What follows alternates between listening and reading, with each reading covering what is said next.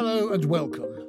I am John Bridges of Guild Financial Advisory, Masters of Finance, and it is my very great pleasure today to welcome to the microphone Gervais Williams, Premier Fund Manager from Premier Miton.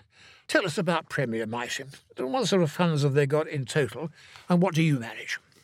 So, Premier Miton is an independent quoted fund management business. It's a business which actually has a range of funds. It's particularly probably has a long history of actually delivering multi-asset funds. These are a mix of bonds and equities and property and such like. Um, but actually, the area which I'm involved in is on the single strategy funds. These are funds which are more dedicated to a single area, maybe the UK or maybe a part of the stock market, maybe income or small companies. Uh, and so the nature of it is that we, like many other fund management groups, are hoping to add value through stock selection. But I think being a small business and with the opportunity to do things as we think uh, can add value without too much constraint from all sorts of uh, past histories, we think we can actually deliver a return which is more attractive than many other investors. And indeed, the funds have done pretty well over the years. My particular role is I'm head of equities. I oversee uh, most of the fund managers in terms of making sure the environment is a good place where people, good people can excel. But most particularly, also, I work with Martin Turner on specific strategies, particularly equity income funds in the UK and small and microcap funds in the UK. You mentioned microcaps. It's, it's, it's well known that you have built a considerable reputation for yourself in uh, what we call smaller, smaller companies. Why microcaps? How did you get into that in the first place? Yeah, it's interesting. When I first started in the financial world, um, I worked for a company called Throgmorton, which was an investment trust, still is, and they had their own dedicated fund management business. And they always had a bias towards small and microcap quoted companies. And so, right from the very start, I got involved in the companies. Now, of course, these are described as microcaps, but of course, they're big companies. They generate uh, profit and they have you know, tens or, or, or, thousands of employees in some cases. Uh, they often have an operation which isn't just in the UK, but international as well. So, they're only microcaps in the, comparison to the very largest companies, Shell and such like. Uh, but they own themselves they because they're quoted, they tend to have a better balance sheets, and being quoted, they can raise extra capital and grow at a faster rate. And being small at the start, uh, they probably have a longer period of growth, and they can sometimes, because they're immature, they're serving an immature market. They've often got structural reasons for growth, so, so they deliver a return which is less correlated. It's not just like the main stock market, and over the longer term, they, have outperformed according to London Business School data. Yes, indeed, you've certainly proved that to be the case. Yeah. We'll, we'll, come back to some fund specialities, but I want to wander off in one or two other areas. Quantitative easing. We had lots of that during the COVID um, nonsense. Was it really necessary to the amount of quantitative easing that was done, or is it that that has contributed to the inflationary pressures that we have now? Now, what's been interesting about globalization generally is that we've had a plentiful supply, you know, plentiful overseas suppliers, uh, and so supply has been uh, relatively strong, uh, and demand hasn't been as strong as supply. So we've had uh, a fairly benign period for inflation. Um, what happened with uh, the pandemic was we saw the ability to supply was reduced, uh, and more recently with the Ukrainian conflict, we've actually seen it reduce further. But meanwhile, governments have stepped in to keep people employed through furlough payments and indeed quantitative easing. Uh, and if anything, they've overcooked the demand side of things. So demand is now exceeding supply, and that's where inflation has come from. Right. And unfortunately, the only way you can actually squeeze out excess demand is to actually raise interest rates and actively reduce the ability uh, of demand to be there. You, you, you squash demand out of the system, and that's an uncomfortable process. Companies get less sales, they tend to get more competitive, and so you get profit margins. And so we're in, entering a period where we expect profitability to come under severe pressure, in part due to interest rate rate rises, in part due to other cost increases such as energy and, of course, uh, with tax raises we've seen as well. So, from that point of view, wages all coming through. It's an uncomfortable period. It's a difficult time to invest, but opportunities for the companies which are best positioned not just to su- survive but thrive. Uh, and that's uh, many microcaps in our view.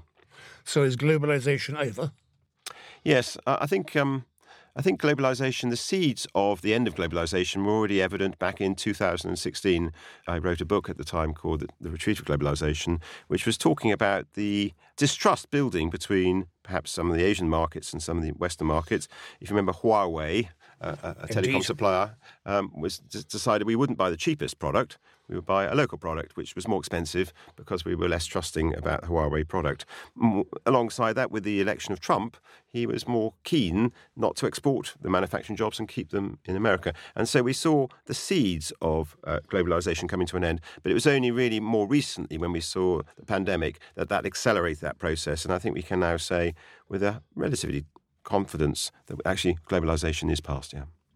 You mentioned books. I was going to bring that up at the end, but uh, you mentioned it. Uh, it was 2016 the last time you wrote a book. That's right. Is there another one brewing in your mind? I, I haven't got one at the moment, but, but, but I think there's plenty of subjects to write about because I think we are in a period of very substantial change. I don't think this is a kind of cyclical period of, of change. I think we're looking at a profound sea change in market trends. And as a result of that, I think many of the strategies which have worked well in the last 10 and 20 years are going to be more challenged. But many of those strategies which have not been very popular will become a lot more popular going forward, including, in my view, UK smaller microcap quoted companies. Right. Thank you for that. Um, a major hedge fund in the States has hedged $10 billion worth of European equities, but not UK ones. How do you think UK compares to the rest of the Europe? Was he, was he right to differentiate as well? Yes, I mean, the UK is obviously uh, we're part of Europe, but in terms of financial terms, we're probably more uh, different from most of the other European markets. That's not just those in the EU, but the UK has a heritage of, of, financial markets, and most particularly, it has a heritage in inflation. If you go back over the last hundred years, we've had inflationary episodes over a number of times, although of course less so in the last 30 years. Everywhere's had less inflation in the last 30 years.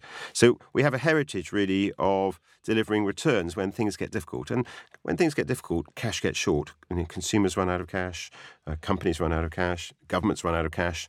So if you've got a business which generates surplus cash as a starting point, yep. first of all, you're in a strong position. You don't go bust so quickly. Uh, but much more importantly, when other people can't invest, you've got a surplus of cash, and that gives you disproportionate return on that capital.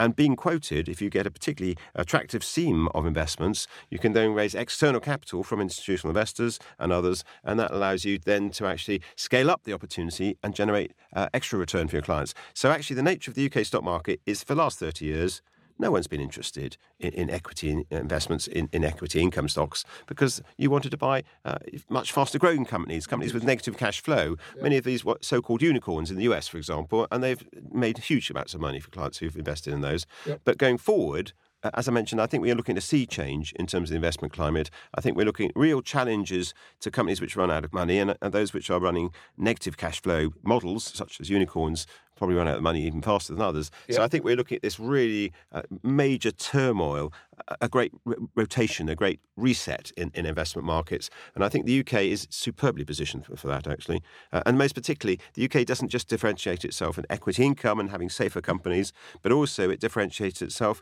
in having not just mid and large, but small and micro caps. Very unusual. Most global markets have plenty of mid and large caps, but they don't have many small and micro cap quoted companies. UK is differentiated from that. And the great advantage, as I said earlier, of small and micro is often they're immature businesses supplying sectors which have secular growth trends because they're immature in themselves. And so they can often deliver attractive returns even when the global economy is moribund. Aquis Markets, it's a stock exchange where I have historically been fairly active under its different past names. It is going through quite a revival at the minute under new and strong management. How do you think Aquis stacks up compared with the AIM market? The AIM market is much more developed. It tends to have a much greater institutional presence. The Aquis market is a more specialist market at the moment. It has fewer companies. And, and one of the features of the Aquis market is that actually companies don't trade very often. Not all of them. There are some which do trade, but in general, they don't trade very often.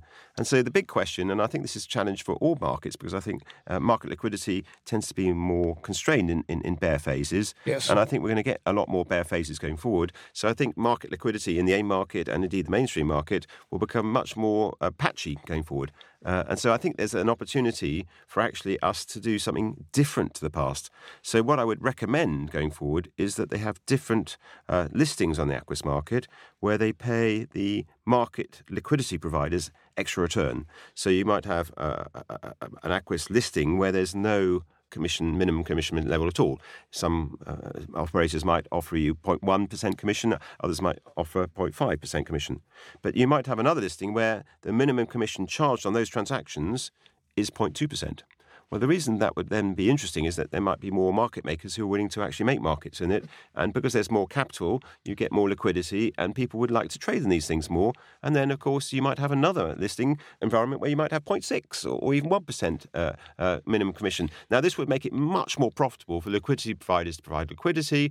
Uh, as there's more liquidity, you would find there's more opportunity to deal. And as there's more opportunity to deal, you find institutional interest would go up. I think this is going to be a feature. Interestingly enough, for you, John, and this is nothing new, is that minimum commissions were something which were banned in 1987. Uh, I do remember. And, and actually, whilst there were some features perhaps about them which, which, which were anti competitive, longer term, we need to provide liquidity in the market we for do. the market to be effective. And markets have lost out over recent years by driving down the commission rates they pay to an extent that liquidity itself now is becoming quite problematic.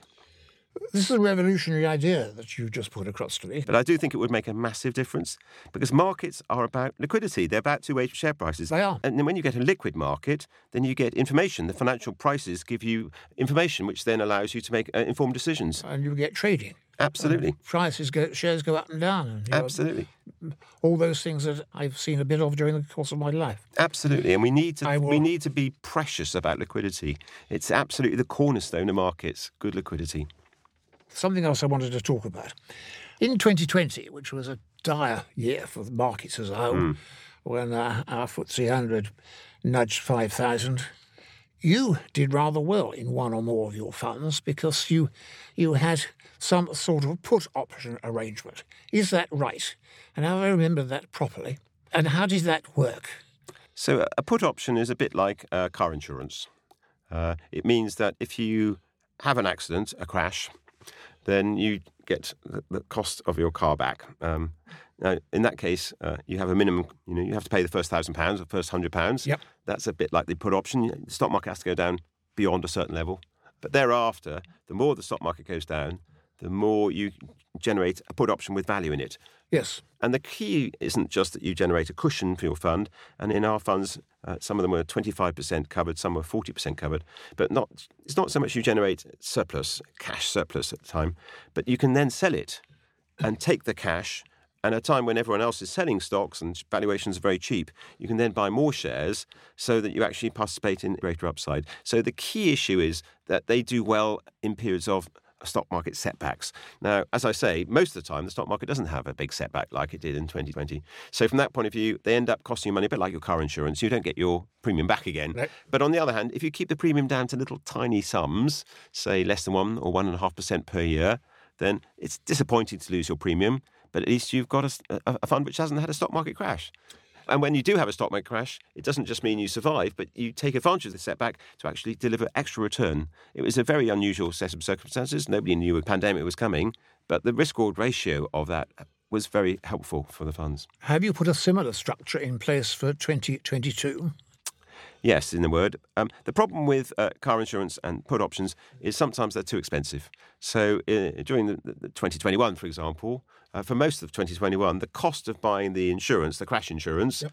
was just too expensive. And, yes. and, and so it was only towards the latter part of 2021 when we felt the costs were low enough.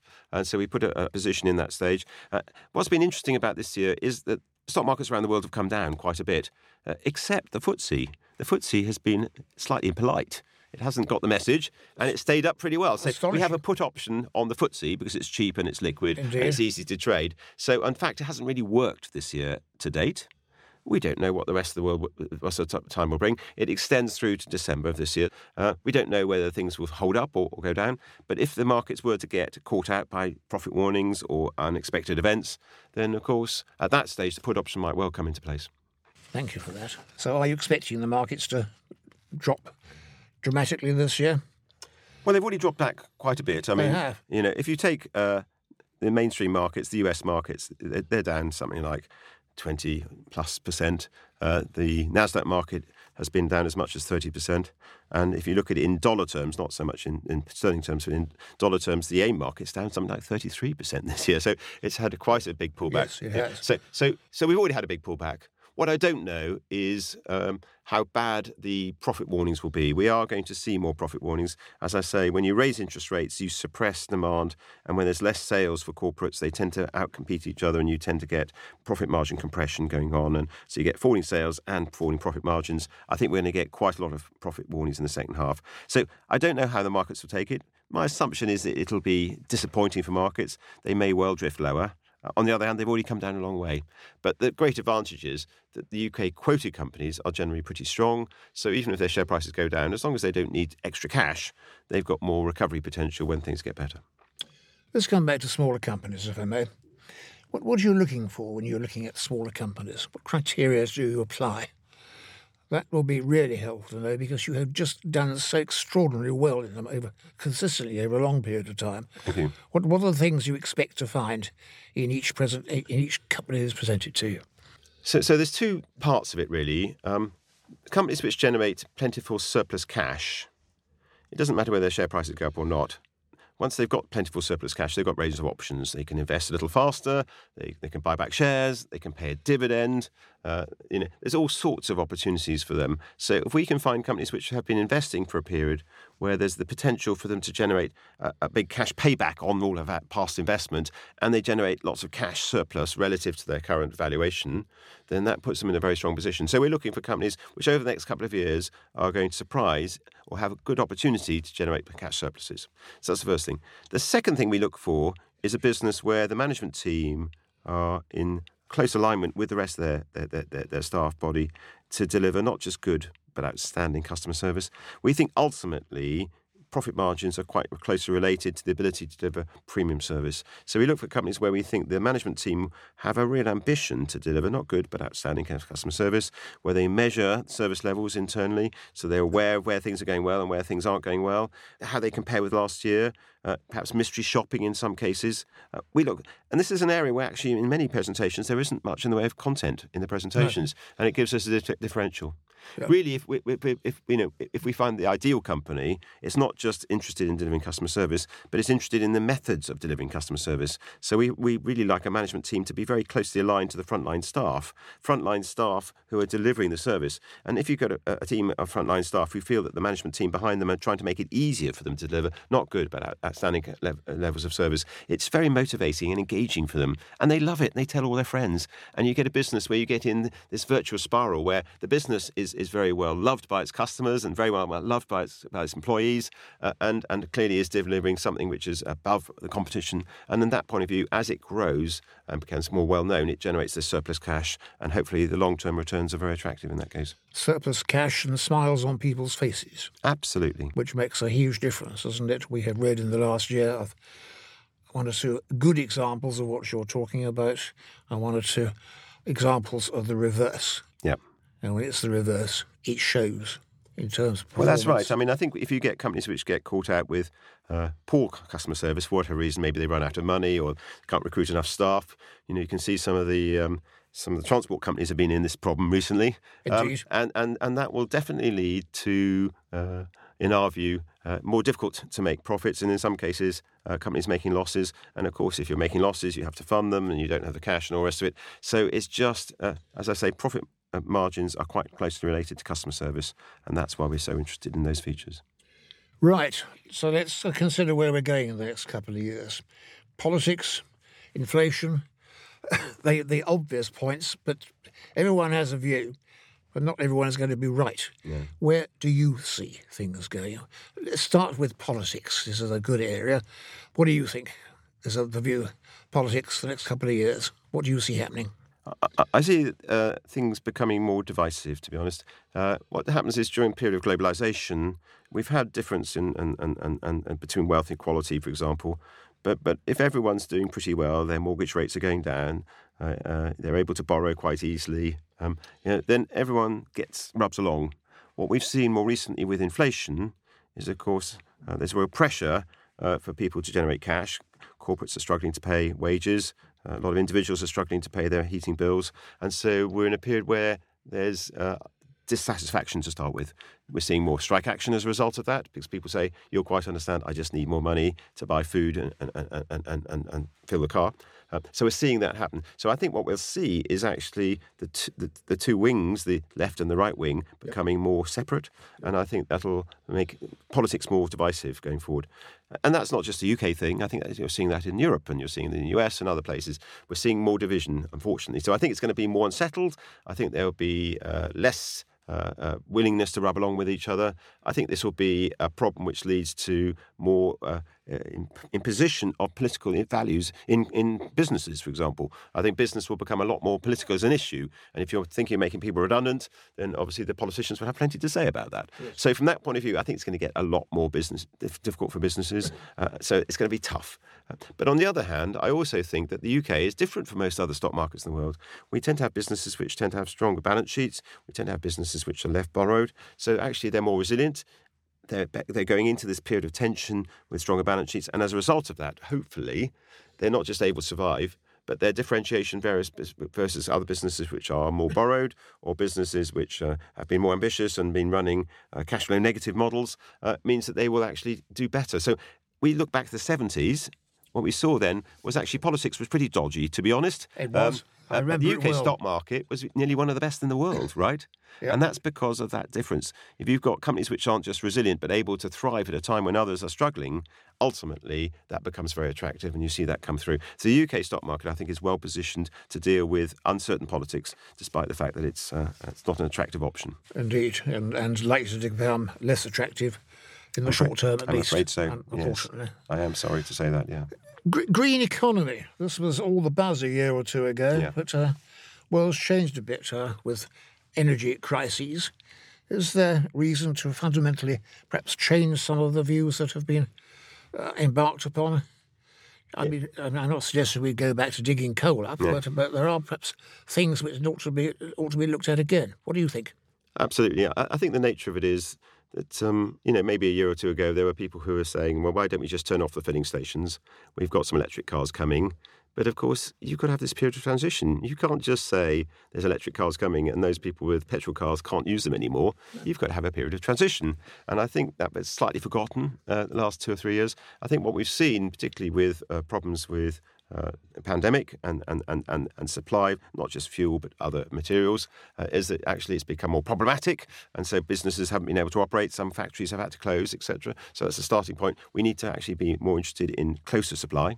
Uh, the second feature is security of supply. With the Ukrainian war, of course, we've now got uncertainty about whether some countries will be able to supply us going forward. Indeed. And there's a gas shortage in Europe and all that kind of thing. So I think all of these features uh, suggest that actually we'll move closer to home will be more interested in developing the North Sea for energy, We'll be more interested in, in finding ways of some of the local minerals and, and perhaps Cornwall and other places to come through. So I think this is all going to add to a, more a, a, a, more a period of localism, really. And and I'm not saying global businesses won't have a, a, place in portfolios going forward, but I think it's going to be a massive rebalancing where you're going to see actually uh, more interest in smallness uh, and perhaps less sort of certainty about mid, and large caps. Uh, and I think that that balance will be very good for the UK market. I think we lead the world in UK small and microcap quoted companies. I think that feature about smallness won't just be something which is attractive to UK investors. I think it'll be attractive to international investors. I think the UK will come to dominate the world in small and microcap quoted companies, which may become one of the better performing parts of the market against the UK market, which outperforms the world as well. So it may start performing versus international markets as well as relative to the UK as well. That's a pretty powerful thing to say, isn't it? It's, it sounds... Well, if it's right, of course. Um, but I do have a high conviction. This isn't just a, a trivial thought. I, I, did wrote, uh, write a book. You mentioned earlier about the books I wrote. Yep. I wrote a book called The, the Future is Small back in 2014. Indeed. And, and it was all about this pattern change, which we were looking forward to, okay, albeit several years ago. Uh, and the UK has outperformed, uh, small companies in the UK have outperformed the mainstream market. But as the UK has been so overlooked as a stock market venue for the last 30 years, so what? Mm. You could have made more money in international markets, in mid and large caps elsewhere.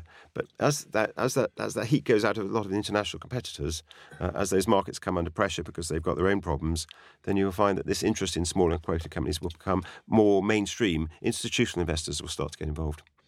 So, what sectors have you been buying lately, and your your small cap at the end of things? Well, the truth is, we're very open minded. We don't really mind where we look. And that's the advantage. You've got such a range of business models, you've got such a range of different industry sectors that actually you can get involved in, in, in different companies. And in many of them, they're kind of miscellaneous. It's not even as though they've got a very classical sector. Uh, the area which we're trying to avoid is, is companies which are running cash flow negative models. So many of the companies which are a bit like Nasdaq businesses, yep. you know, uh, sort of rapid growth, but but but all in or or, or, or risk of going down to nothingness.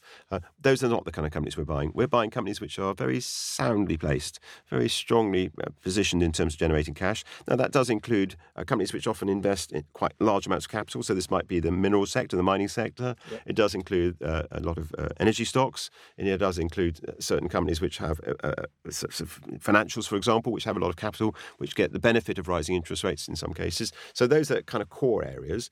But we also have other companies in different areas where we feel there's just opportunities as well. As I say, you know, it, it is such a range of, of, of, stocks. It's hard to say where we're buying because it could be anywhere. Yeah.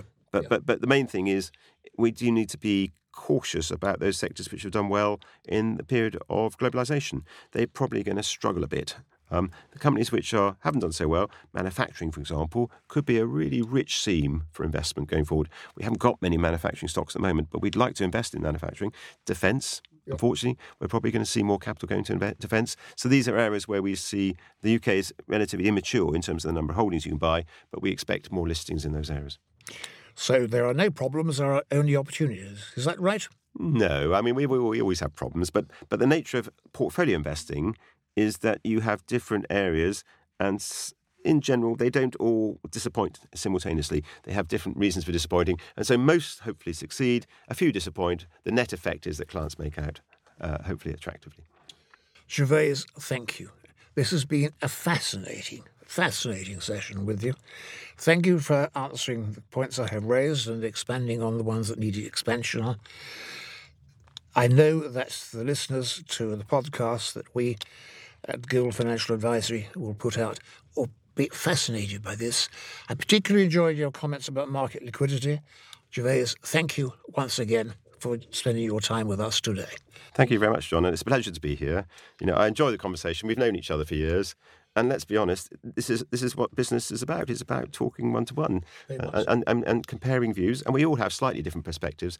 But the main thing is collectively we have the opportunity of generating not just businesses which succeed, but companies which generate productivity improvement, which means they can afford to pay wage rises uh, above inflation, companies which generate uh, employment, skillful employment, which means there's more jobs for people who don't save, and most particularly, local businesses in many cases which pay more to the exchequer and there's more hospitals and schools. This is absolutely socially useful, and we often don't talk about socially useful features, but actually the UK, particularly UK small and micro cap area, is an area which is socially useful for non investors as well as investors. Indeed. Gervais, thank you very much indeed. Thank you, John. Thank you for listening. Don't forget to subscribe on your favourite podcast app. This content is issued by Guild Financial Advisory Limited, which is authorised and regulated in the United Kingdom by the Financial Conduct Authority for designated investment business and is a member of the Aquis Stock Exchange. Nothing in this podcast should be viewed as investment advice. Listeners should consult an investment professional before making any decision regarding topics mentioned in this podcast. The views expressed in this podcast are those of the participants and not of Guild Financial Advisory. Please note that participants within this podcast may have financial interests in the matters discussed.